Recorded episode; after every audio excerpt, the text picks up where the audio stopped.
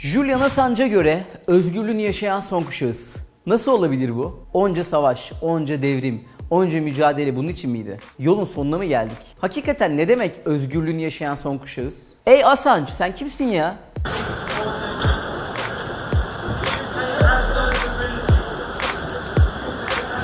Tabii kendisine politikacı tonundan yükselmek yerine söylediklerini biraz irdeleyelim isterseniz. Assange'a göre gelecekte her bir insana ait veriler devlet kurumlarının eline geçecekti. Pardon? Assange Ekvator elçiliğinde kaldığı süre boyunca gelecek ile şimdiki zaman algılarını kaybetmiş olabilir mi?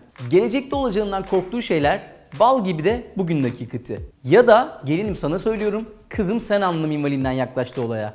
Ne de olsa tutsaklık var ufukta. Verilerimizin devletin eline geçme sürecini ele almadan önce bu verileri kendi hür iradelerimizle nasıl da savurganca bir tavırla verdiğimizi anlatmak istiyorum. Düşünsenize biri yanınıza usulca yaklaşıyor. Diyor ki parmak izini verebilir misin? Ardından sesini istiyor. Yetmiyor. Üzerine bir de yüzünü bir şifre gibi kullanacağını ifade ederek yüzünü tüm hücrelerine dek bir şifreleme ile senden istiyor. Yüzünü istiyor, yüzünü. Ardından da yatak odası sırlarını, eşinle, ailenle, sevdiklerinle, iş arkadaşlarında olan kimselere anlatmadığın tüm mahremini istiyor bu tuhaf yabancı. Ne derdin bu tuhaf yabancıya? The machine is everywhere. Watching us with 10,000 eyes. Listening with a million ears. What did I tell you about sending emails?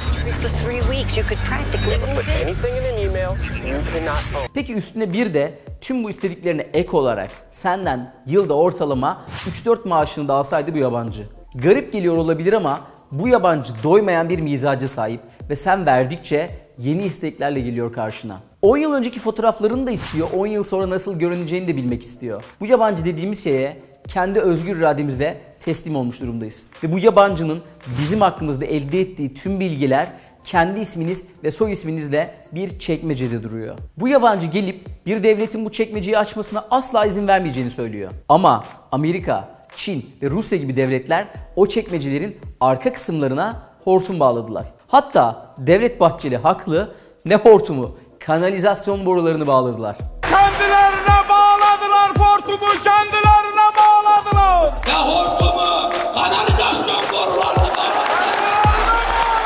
Şu anda sosyal medya devlerine, telekomünikasyon devlerine verdiğimiz tüm bilgileri o sakladıkları çekmecelere bağladıkları hortumlarla devletler işlemekteler.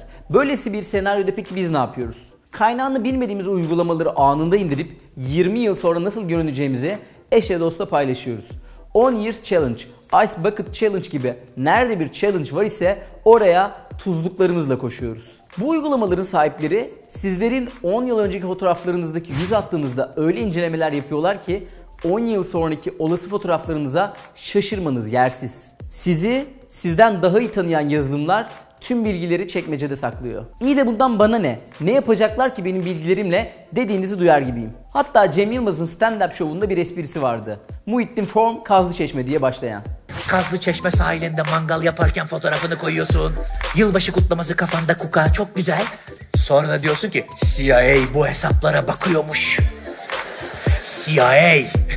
Ulan senin CIA o boklu hesabını ne yapsın? Espriye göre Kazlı Çeşme'de mangal yakan Muhittin'i neden izlesinmiş? Üzgünüm Sayın Cem. CIA real time izlemiyor olabilir Muhittin'i ama Muhittin'i eşinden bile daha iyi tanıyor. Çekmecesinde Muhittin'in bilinçaltında olan ama Muhittin'in bile farkına varamadığı, kendisine bile itiraf edemediği gerçekler var. Ve ne acı ki o çekmeceyi derinlemesine araştıran bir mühendis Muhittin'in 6 ay sonra karısından boşanacağını Muhittin'den bile önce biliyor. Nasıl mı? Kredi kartı alışveriş listesinden, lokasyonlarında gittiği sürekli mekanlardan, Google aramasından, gizli sekmede izlediği filmlere dek. Konumuza dönecek olursak. Kaynağını bilmediğimiz o app'leri indirdiniz. Bundan 20 yıl sonra nasıl olacağını gördünüz. Mizahını yaptınız. Twitter'da, Instagram'da paylaştınız. WhatsApp'ta aile gruplarına bile attınız. Hatta attık. Bakın bu da benim. Şimdi Julian Assange'a dönelim. Özgürlüğünü yaşayan son kuşağız derken haklı olabilir. Hatta cümleyi dili geçmiş zaman kipiyle bile kurabiliriz. Özgürlüğünü yaşayan son kuşaktık. Gelin bu senaryoya distopik şekilde bir hikaye kurgulayalım. Cannes Film Festivali'nde Yılmaz Güney ile birlikte ödülü paylaşan dünya ünlü yönetmen Gosta Gavras'ın oğlu Romain Gavras'ın çektiği bir kısa film var. Adı Born Free. Filmde turuncu saçlı olanlar distopik bir evrende random olarak terörist kabul ediliyorlar. Korkunç değil mi?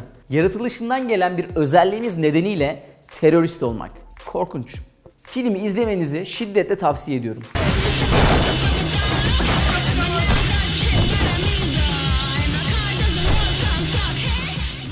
Şimdi dönelim biz hayali distopyamıza. Kendi kurduğumuz distopik evrende bugünün gerçekleri olsa ve sahiden de turuncu saçlılar terörist olsalar.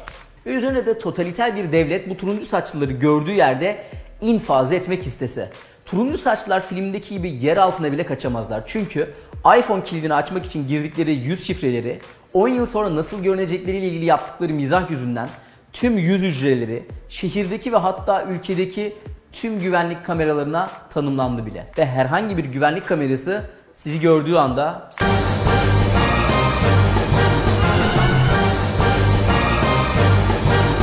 Bu distopik evren her açıdan uzak değil. Bugünün şartları bakımından çok yakınız hatta. Bir tek turuncu saçlar kısmı biraz uçuk görünüyor. Ama onda da dünyada yükselen aşırı sağ bu hızla giderse, ırkçılık bu denli büyümeye devam ederse, ülkelerin sınırlarını geçtim. İleride mahallelerimizin sınırları bu denli keskinleşirse yakın zamanda turuncu saçlılar bizzat çocuklarımız olabilirler.